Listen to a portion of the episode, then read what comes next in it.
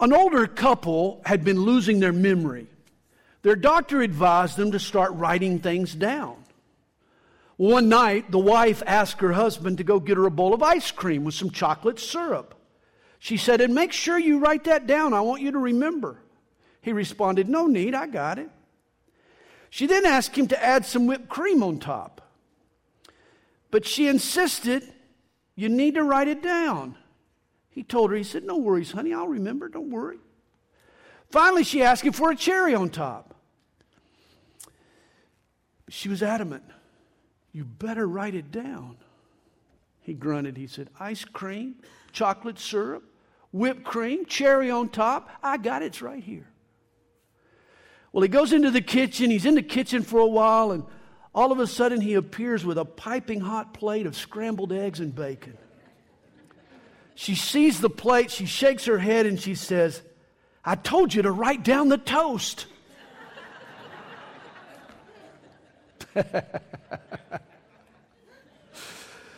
Well, in chapter 10, Paul is concerned about memory loss. Memory loss about the Corinthian Christians. And he recounts the history of the ancient Hebrews as an example to these Corinthians. Verse 1 Moreover, brethren, I do not want you to be unaware that all our fathers were under the cloud. You remember when the Hebrews exited from Egypt, God led them with a cloud by day and with a fire by night. And what a sight it was.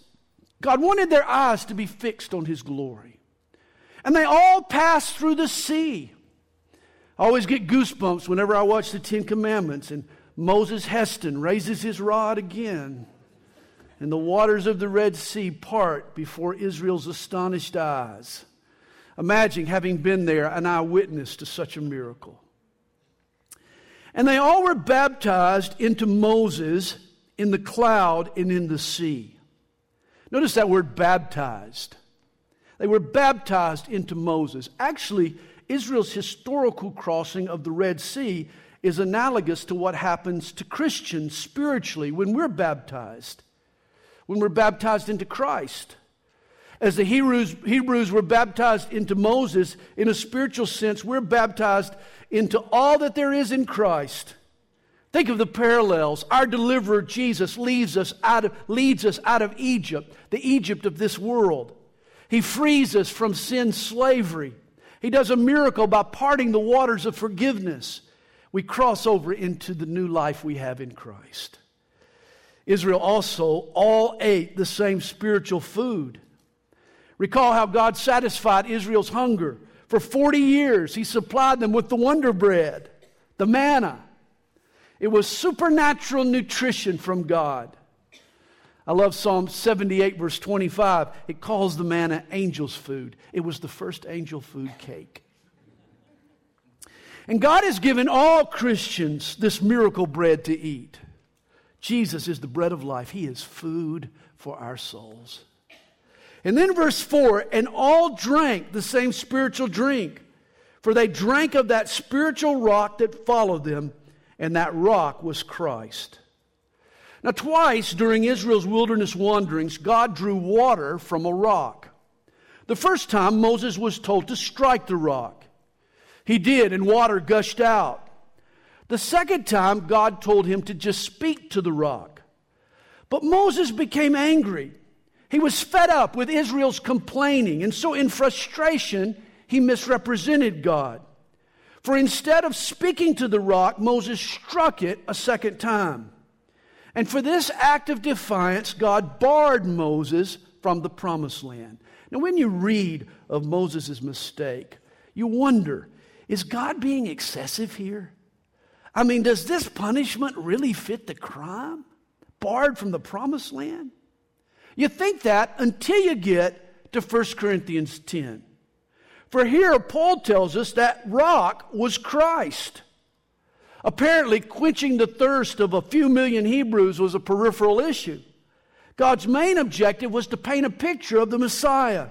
For Jesus was struck once and for all on the cross.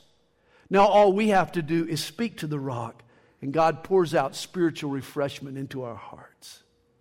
But Moses, in his anger, struck the rock a second time and blew the analogy.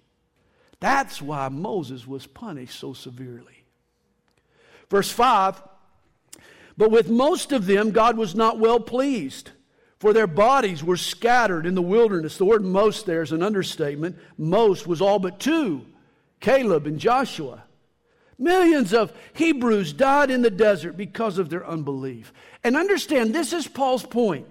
Israel's experiences teach us that a good beginning doesn't ensure a good ending. For, like the Israelites of old, the Corinthians had also seen miracles. They had eaten the bread of life, they had drank spiritually from the rock that is Christ. And yet, that didn't mean that they wouldn't die in the spiritual wilderness if they grew proud and stopped trusting and following Jesus. Friends, it's not how we start that matters, it's how we finish. Now, these things became our examples to the intent that we should not lust after evil things as they also lusted. And do not become idolaters as were some of them. As it is written, the people sat down to eat and drink and rose up to play. And there he quotes Exodus chapter 32, verse 6. You remember while Moses met with God on Mount Sinai, Israel bowed to their idol, their golden calf.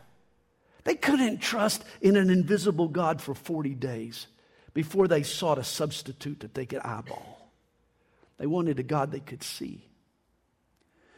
Verse 8 Nor let us commit sexual immorality as some of them did, and in one day 23,000 fell. Read Numbers 22 through 25 for this sordid story. The Moabite king had hired an occultist, a Middle Eastern soothsayer, a man named Balaam to come and curse the encroaching Israelites. But the true God commanded Balaam not to issue the curse. Balaam was bound by God's will. He was greedy, though, and so he offered a workaround. He told the Moabites that though God wouldn't let him curse Israel himself, all the king had to do was send seductive women into the camp and tempt the Israelites with illicit sex and lewd idols the Hebrews would succumb to their own lusts and their own God would judge them himself, which is exactly what happened. And Paul is now warning the Corinthians to likewise beware. Beware of falling away from God through lust and unbelief. Nor let us tempt Christ as some of them also tempted and were destroyed by serpents. In Numbers 21, Israel complained about God's provision. They grumbled and they were literally snake bit. A plague of snakes came into the camp. He says, Nor complain as some of them also complained and were destroyed by the destroyer. There's a Jewish tradition that attributes God's harshest judgments to a particular angel called the destroyer. Apparently, he's like a divine battleship Trust me, you don't want to meet the destroyer in a dark alley. But the surest way to rumble with the destroyer is to grumble about how God chooses to meet your needs. Murmuring, ingratitude is really just a lack of faith. If we really believe God is in control, we'll stop our belly aching and we'll be thankful. Now, I'm sure you've heard the expression experience is the best teacher. But it doesn't always have to be your experience you're learning from. Why keep slamming your head against the wall when you can learn from other people's mistakes? And this is why Paul is giving us this history lesson. He says in verse 11, Now all these things happened to them as examples, and they were written for our admonition, upon whom the ends of the ages have come. In other words, what happened to Israel is an example to us. And if we don't learn from history, we're destined to repeat it. And thus, verse 12, therefore let him who thinks he stands take heed lest he fall. Pride has been the downfall of many a person. Reminds me of the brilliant matador, Jose Cabrero. He died in Madrid at the age of 21. After thrusting his sword into a bull, Cabrero spun around to glory and the cheers of the crowd. Oh, he loved the cheers of the crowd. But after thrusting the bull, Cabrero didn't realize that it had one more final lunge in it. And it rammed its horn through Jose's heart. Today, a statue memorializing the event sits by the bull ring, a warner, warning that pride is the enemy of us all. And so, verse 13 tells us no temptation, or that is trial, has overtaken you except such as is common to man. But God is faithful, who will not allow you to be tempted beyond what you are able, but with the temptation will also make the way of escape that you may be able to bear it. Here are four truths to recall whenever you face a trial. First, you're not alone. Notice trials are common to man. In fact, trials are the price for being human. Everybody goes through trials. Second, God is faithful. It's no sin to be tempted, and God will be there with you to help you in your struggle. Third, the temptation is winnable. Now, you can't beat it on your own, but you don't have to because God is with you. He'll help you. And then, fourth, there's always an escape. God has an exit, and it's up to us to just look for it. God will always make a way of escape. You see, God knows our breaking point. He's aware of what we can and can't handle. At times, God tempers the temptation. At other times, He increases our resistance. But He always provides us a means of escape. That's why Paul says in verse 14 Therefore, my beloved, flee from idolatry. In chapter 8, we learned that some of the Corinthian believers felt the liberty to eat meat sacrificed to idols. After all, meat is just meat. But you can carry your freedom too far. Steak is just steak. But when you eat it in a pagan temple, with pagan friends, in the midst of a pagan celebration, with a pagan priest performing pagan rituals, your freedom is now promoting that idolatry. In the same way, a glass of wine is just a glass of wine. But if you're at a bar, guzzling booze, partying in the temple of hedonism, your freedom has gone too far. You're now an accomplice to that idolatry. And some of the Corinthian believers had crossed this line. They were getting sucked back into the idolatry of their past. Paul illustrates next what happens spiritually at the altar of an idol by explaining to us what happens at the Lord's table. He says, I speak as to wise men. Judge for yourselves what I say. The cup of blessing which we bless, is it not the communion of the blood of Christ? The bread which we break, is it not the communion of the body of Christ? For we, though many, are one bread and one body, for we all partake of that one bread. Communion is a fitting name for what Jesus commanded us to do. For when we come to the Lord's table to eat the bread and to drink the cup, we commune with the Lord behind the table. Fellowship takes place between us and God's Spirit. See, communion is a point of contact where we can release our faith, where we can reach up by faith and touch the hem of Jesus' garment all over again. The Lord's Supper is a special occasion for us to interact with God's Spirit. And so in verse 18, Paul says the same occurred at the Old Testament altar. He says, Observe Israel after the flesh. Are not those who eat of the sacrifices partakers of the altar? Realize a biblical sacrifice was a spiritual transaction. You see, the worshiper approached the altar from the physical side, while God's Spirit was present behind the altar in a spirit in the spiritual realm. In the Old Testament and at the Lord's table, the worshiper at the altar was met by the Spirit behind the altar, which was the Holy Spirit, and thus a literal communion with God took place. This is also what occurred in the pagan temple, yet it wasn't the Holy Spirit behind the altar, it was an evil spirit, it was a demon. For he says in verse 19, What am I saying then? that an idol is anything or what is offered to idols is anything? No, an idol was nothing but a stick or a stone. There's nothing real or divine about an idol. That's why, for a believer in the know, meat sacrificed to it is just meat. But in the ritual of sacrificing, sacrificing the meat, spiritual forces do come into play. For when an idolater brings his sacrifice to the altar of the idol, there is someone there to receive it. Not the idol, that's nothing.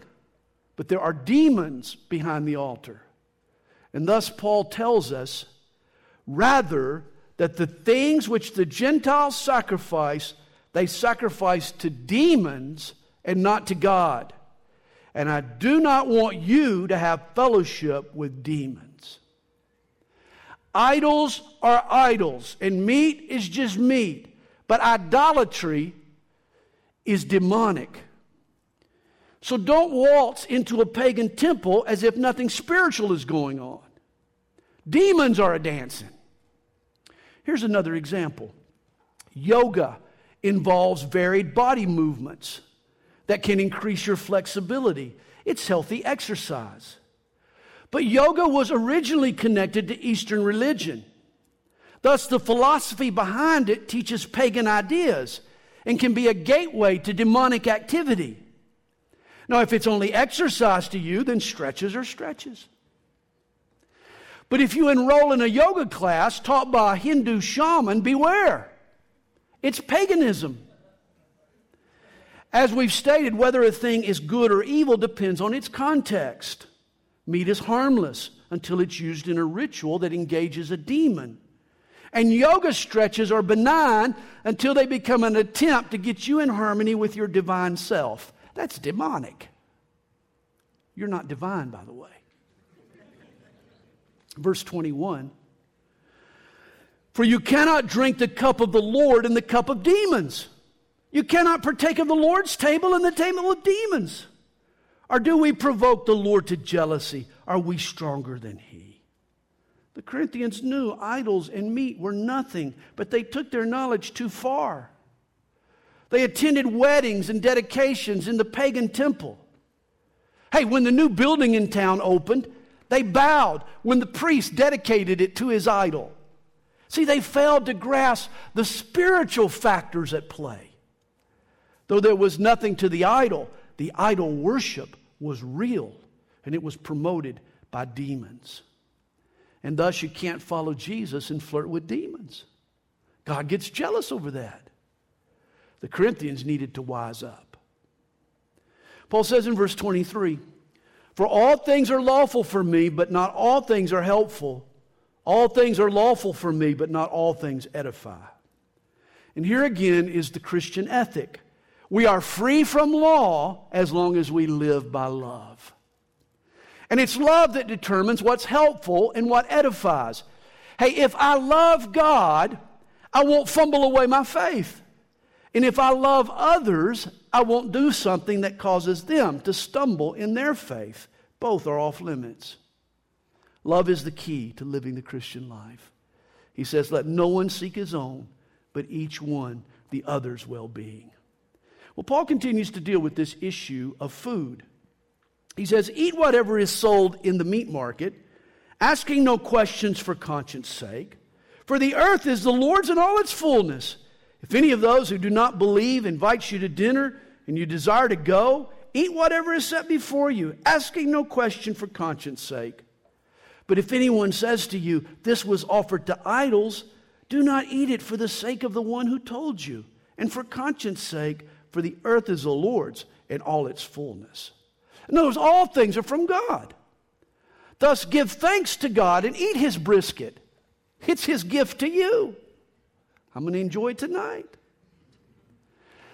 That is, unless someone associates the barbecue with an idol, then don't use God's gift to promote idolatry. See, meat is just meat, but the Christian's chief concern is the conscience of other people.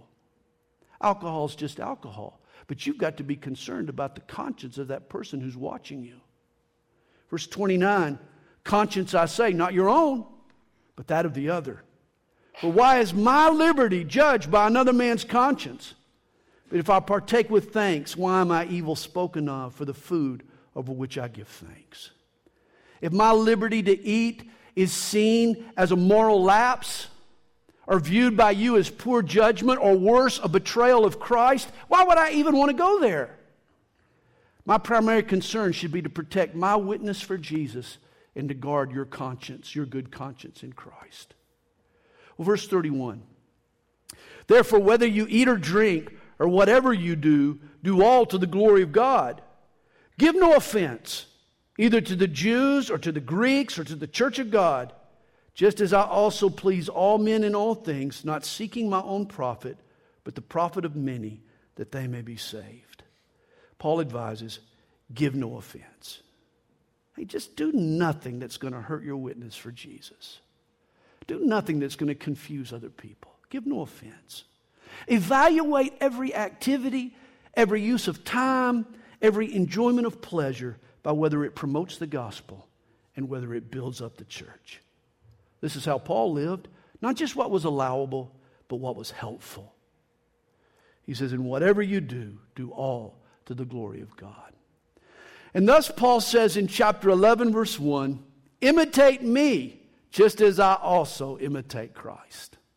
Paul was like Jesus. He used his liberty to spread the gospel and to build up the church. And now he wants us to be like him, to do all to God's glory. And not just individually, but publicly. For in the next four chapters, Paul is going to address some of the abuses that were occurring in the public assembly of the Corinthian church. Paul is going to set in order their public gatherings. And the first issue that Paul addresses are gender roles. How relevant is that? Verse 2.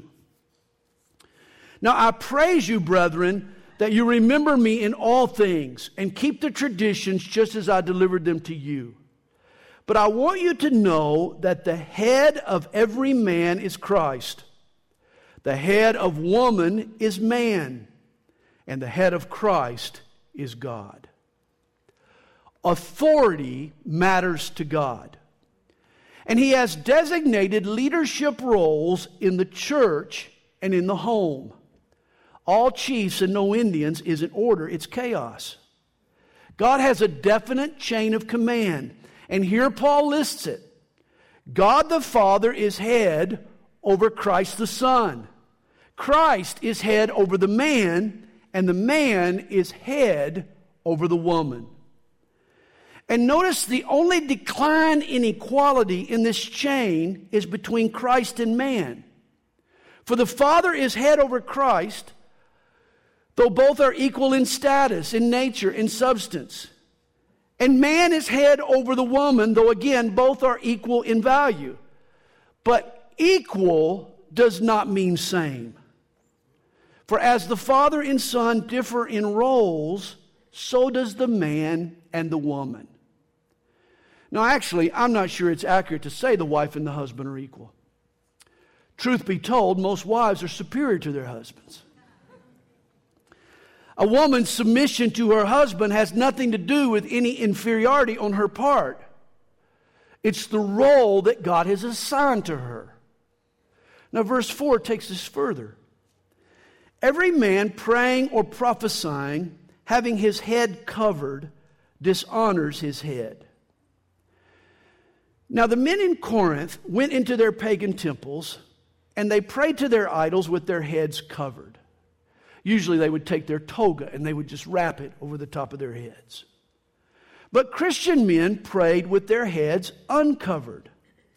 For there is nothing between me and God. I've been forgiven. I now have access to the Father. But every woman who prays or prophesies with her head uncovered dishonors her head for that is one and the same as if her head were shaved. So in Corinth, Christian men prayed with their heads uncovered, while believing women wore headscarves. Now, at the time, Greek women wore their, long, their, their hair long, and they usually wore it under a veil. This wasn't the heavy burqa worn by the Muslims. This veil was just a light shawl that she would drape over the crown of her head. And the headscarf was important because it was a symbol that the woman wearing it was under authority, that she was living in submission to her husband or under her father's roof. The only women in Corinth who wore short hair or ventured out into public without a veil were prostitutes. You remember the woman who came to Jesus and wiped his feet with her hair? What appalled the Pharisee was when the woman removed her veil and let her hair down. That was a first century taboo. And evidently, this is what was happening in Corinth. The Christian sisters were enjoying their freedom in Christ to the point where they thought they could shed their veils. It was first century women's liberation. Now, here's a sidebar. It's interesting that this female liberation began among the first Christians. For nothing has done more for women's rights than Christianity. In the Greco Roman world, in the Muslim world, even in ancient Israel, women were considered a man's personal property. They were a notch above a slave. It was Christianity that ennobled women and elevated their status. Paul declared in Galatians 3, verse 28 there is neither Jew nor Greek, there is neither slave nor free, there is neither male nor female, for you are all one in Christ. This was new and revolutionary. This was an incredible idea that shook the foundations of the ancient world. Now, recall Paul's point over the last few chapters. As with meat sacrificed to idols, and as with the privileges of an apostle, there are times when a Christian needs to curtail their freedom for the sake of the gospel. And this needed to be the attitude of the Christian women in Corinth. Yes, the Corinthian ladies were free to shed their veils, but what message would that send to their neighbors? God still has a chain of command in the church and in the home. He wants men to lovingly lead, and He wants women to let them and willingly follow. Thus, for a female to throw off a symbol of submission, it would have been seen as her bucking God. In 21st century America, customs and symbols have changed, but biblical principles have not. Today, if a woman wears a veil or scarf, it has nothing to do with her submission to her husband. It's either a fashion statement or perhaps she's having a bad hair day. She just threw a veil on. Ladies, you don't need to start a veil collection. But there are symbols of submission in our modern culture that a Christian lady should take seriously if she wants to convey to the world an attitude of submission. For example, taking her husband's last name makes a profound statement, as does wearing his wedding ring or exchanging traditional vows. A Christian lady is responsible for the message she sends to her culture. Verse 6 For if a woman is not covered, let her also be shorn. Remember, prostitutes shave their heads. Here, Paul is being sarcastic. He's saying if a woman ignores custom and foregoes the headscarf, she should just go all out and shave her own head. For both acts made the same statement to the community of ancient Corinth. He writes, But if it is shameful for a woman to be shorn or shaved, let her be covered. For a man indeed ought not to cover his head since he is the image and glory of God. But woman is the glory of man.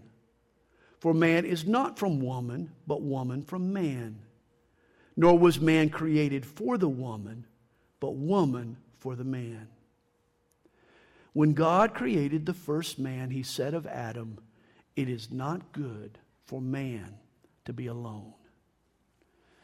And God's ultimate answer for his aloneness was to take from Adam's side and make for him a woman. After his wife Eve was created, literally, a part of the man was now missing. And it's now no shock to most women to learn that their husband is not all there. The old boy needs some help. And for most men to be complete, what do they need? They now need a woman by their side. The woman was created from and for the man. As man is God's pride and joy, his glory, the woman is the glory of man. A husband takes pride in his wife. Thus, a woman will find her greatest fulfillment in helping the man she loves, whereas the man finds his highest fulfillment in protecting and providing for his wife. And as if this passage wasn't tricky enough, check out verse 10. For this reason, the woman ought to have a symbol of authority on her head because of the angels. The angels? What do the angels have to do with anything here? I mean, what do the angels have to do with gender roles? Well, we're not sure. But I do know in Scripture, angels seem to have a high regard for rank and order, do they not? Angels and demons are organized in principalities and in powers. You remember when Satan stepped over the authority given to him? He was booted out of heaven.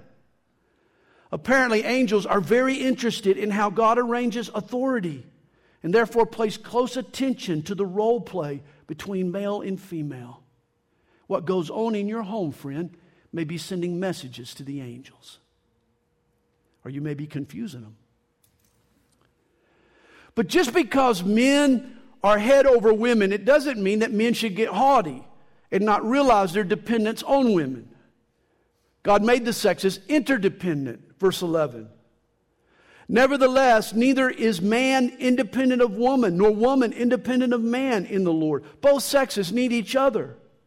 Our roles should complement, not complete. I mean, I'm sorry, not compete or cancel out. For as woman came from man, even so man also comes through woman. But all things are from God. The first woman came from the first man. But every man since has come from a woman. God made it so women need men and men need women. We're interdependent, different in roles, but equal in value. Now, Paul stays on this subject of submission in, in authority in verse 13. Judge among yourselves. Is it proper for a woman to pray to God with her head uncovered? Does not even nature itself teach teach you that if a man has long hair, it is a dishonor to him? But if a woman has long hair, it is a glory to her, for her hair is given to her for a covering. Now, wow. Here in chapter 11, we're just going from one hairy issue to another. Apparently, prior to headscarves or any other culturally devised symbols, God ingrained into our very nature certain signs of submission. For example, the length of a person's hair. And it is amazing to me how the length of a man or a woman's hair has and can reveal the state of that person's heart. Now, though there are exceptions to this, generally speaking, it's true in most cultures, ancient or modern, women grow and wear their hair longer than men. Do you remember in the 1960s when young men bucked the establishment? What was the symbol of their rebellion? It was long hair. And whenever women have rebelled against traditional roles, what's one way that they've expressed their defiance? Short hair. You see, the length of a person's hair can reveal the leaning of that person's heart. Now, I don't want to go too far down a rabbit hole here, but I realize there are a lot of men who grow their hair long just because they like it long. I, I go with that. And there are women who cut their hair short just because it's easier or cooler, especially in August. It's also true long and short are relative terms. I mean, what's long? If you're bald, everybody's got long hair. I've always considered long hair as hair longer than my wife's. Whatever Kathy's link happened to be at the time was long. And there's another biblical principle that certainly stands out here. 1 Samuel 16, verse 7. Man looks at the outward appearance, but the Lord looks at the heart. Realize when God looks at us, the first thing he sees is our heart, not our hair. But can the length of a person's hair reflect the attitude of their heart? Paul says yes. Nature dictates that women have longer hair than men. So when either gender defies nature, it can be a sign of rebellion. Now, I love how Paul finishes up his thoughts on gender, verse 16. But if anyone seems to be contentious or wants to argue about this, we have no such custom, nor do the churches of God. Paul isn't going to argue with you over gender issues, for there is nothing for us to argue about. God created us, and He did so male and female, and He assigned to us certain roles. Male and female are God's idea, not mine and not yours. God is the one who said for men to lead and for women to let them and to follow them. This isn't Paul's opinion. This isn't my opinion. This is God's word. And you either believe it or not. Verse 17. Now, in giving these instructions, I do not praise you, since you come together not for the better, but for the worse. Now, again, Paul is dealing with problems in the public assembly of the Corinthian church. In essence, here he's saying, it'd be better if you guys just closed your doors. For your Sunday meeting is doing more harm than good. And he tells them why. For first of all, when you come together as a church, I hear that there are divisions among you. And in part, I believe it. For there must also be factions among you, that those who are approved may be recognized among you. This is interesting. Generally speaking, divisions are not good. But Paul says they are necessary. Follow me. If someone is in error, someone else has to say so. There has to be a division. Be suspicious of people who insist on perfect unity in the church and who squash all dissent. See, total agreement means somebody isn't thinking or somebody's ideas are getting suppressed. God created His church to be self correcting. The movements of the Holy Spirit, the living power of the Word of God, the fresh conscience of every new believer are the tools that God uses to keep the church on track and to make course corrections through the ages when necessary. That's why there has to be disagreements for corrections to occur. Factions among you are not always bad. And then he says in verse 20, Therefore, when you come together in one place, it is not to eat the Lord's Supper, for in eating, each one takes his own supper ahead of others, and one is hungry and another is drunk. Horribly, believers in Corinth were getting drunk at the communion table. Now, understand the early Christians always gathered on Sundays for a church wide potluck. They called it the agape feast or the love feast. It was a meal that was followed by communion. But the Corinthians' behavior contradicted its name. There was nothing loving about these gatherings. They fought for first dibs on the food. I mean, they elbowed each other in line. They drank too much wine. There was no love in their love feast. Their practice of the Lord's Supper had left out the Lord. And so Paul writes to them what? Do you not have houses to eat and drink in? Or do you despise the church of God and shame those who have nothing? What shall I say to you? Shall I praise you in this? I do not praise you. This is an apostolic chewing out. That's what this is. He says, You can pig out at home. Don't bring such behavior into church and make a mockery of our worship and our fellowship. See, the early church was highly populated by the poor and slaves. And for many of its members, the love feast was the only decent meal they got all week. And these Corinthians had turned it into a sham. Verse 23 is what every pastor should be able to say to his church after he stands to preach.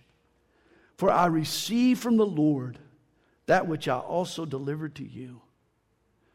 And Paul recounts Jesus' words at his Last Supper that the Lord Jesus, on the same night in which he was betrayed, took bread. And when he had given thanks, he broke it and said, Take, eat, this is my body which is broken for you. Do this in remembrance of me. In the same manner, he also took the cup after supper, saying, This cup is the new covenant in my blood. This do as often as you drink it in remembrance of me. Of course, to the original disciples, all Jewish, this was their annual Passover Seder. But to the Christians to come, this became a new celebration. The bread now symbolizes Jesus' broken body, the cup, his spilled blood. Jesus gave a 1,500 year old tradition entirely new meaning, and we enjoy it to this day. And through the centuries, different views have been advanced to explain the significance of communion. Roman Catholics consider what happens at the communion table, at the Lord's table, nothing less than magical. They believe that the bread and the wine literally turn into the body and blood of Christ. Whereas Baptists view it as simply a memorial, that it's just a reminder of the historical events that happened on Calvary. And yet, I believe chapter 10 teaches us that it's not magical and it's more than a memorial. Communion is mystical. It's an open door for us to reach beyond the table and experience the Spirit of Jesus in real time and in a real way. Recall earlier, Paul said that by going to the altar of the idol, you connect with the spirit behind that idol. Well, likewise, to eat and to drink at the Lord's table, you create an opportunity for the Spirit of Christ to work in your spirit. You can expect a very real communion with Jesus. I love taking communion. I love going to the Lord's table because I expect Jesus to be there and to commune and engage with me. Verse 26 For as often as you eat this bread and drink this cup, notice he doesn't say how often, just as often. That leaves the frequency of communion up to each church and each individual believer. But as often as you do it, you proclaim the Lord's death till he comes. We showcase his sacrifice when we take communion. Therefore, whoever eats this bread or drinks this cup of the Lord in an unworthy manner, or the old King James Version said, unworthily, will be guilty of the body and blood of the Lord. But let a man examine himself, and so let him eat of the bread and drink of the cup. And this was the verse that scared us as kids. This is the verse that strikes horror in many a Christian. The way my former church interpreted verse 27, it robbed me of my joy of communion. It scared me. The old King James, which we read from, used the word worthily. And folks took it to mean that you had to be a worthy Christian, a perfect Christian. At least you had to undergo a rigorous self examination and confess all your sin before you dare eat that bread, or you'll be judged by God. Ooh, wow, that was rough. You never knew. when You take that bread. Is this my last thing I'm going to eat? Paul writes, For he who eats and drinks in an unworthy manner eats and drinks judgment to himself. See, we were fearful, fearful of God's judgment, but in reality, we should have been fearful of bad grammar because that was our real problem. We mistook an adverb for an adjective. The word unworthily is an adverb describing the act of eating, not an adjective relating to the eater. That, that's why the New King James Version here offers a better translation. It says, eating in an unworthy manner. No one can make themselves worthy of communion. No one can be good enough for Jesus. The point of the gospel is that we're all unworthy. And we can't do it ourselves. If we could be worthy, Jesus would have never had to die for us. Here, Paul is reiterating what he's already said don't pig out and get drunk. The Corinthians should approach the Lord's table with a humble and a grateful heart in a worthy manner. No one is worthy, but we can all come to the table in a worthy manner. Notice the last line of verse 29 not discerning the Lord's body. For this reason, many are weak and sick among you, and many sleep, or literally are dead. Again, I always interpreted that as part of the scare tactic. If you didn't clean yourself up before taking communion, God might make you sick or even strike you dead. It literally scared me to take communion. But notice the phrase not discerning the Lord's body. Isaiah 53, verse 5 says, By his stripes we are healed. Jesus paid for our healing in his body. Thus, if you just blow through communion and you don't recognize what it means, then you're going to miss out on a healing. The healing that Jesus wants to do in your life and in your body. That's why church members were weak and sick. Paul wraps up his thoughts in verse 31. For if we would judge ourselves, we would not be judged. But when we are judged, we are chastened by the Lord that we may not be condemned with the world. God is a father who loves his kids enough to correct them. You should be glad. Therefore, my brethren, when you come together to eat, wait for one another. Be a little patient this afternoon at the barbecue. But if anyone is hungry, let him eat at home, lest you come together for judgment. And the rest I will set in order when I come. He has more to say, but right now, not enough time to say it all, which is my situation. And there we have 1 Corinthians chapters 10 and 11. Father, we love you so much.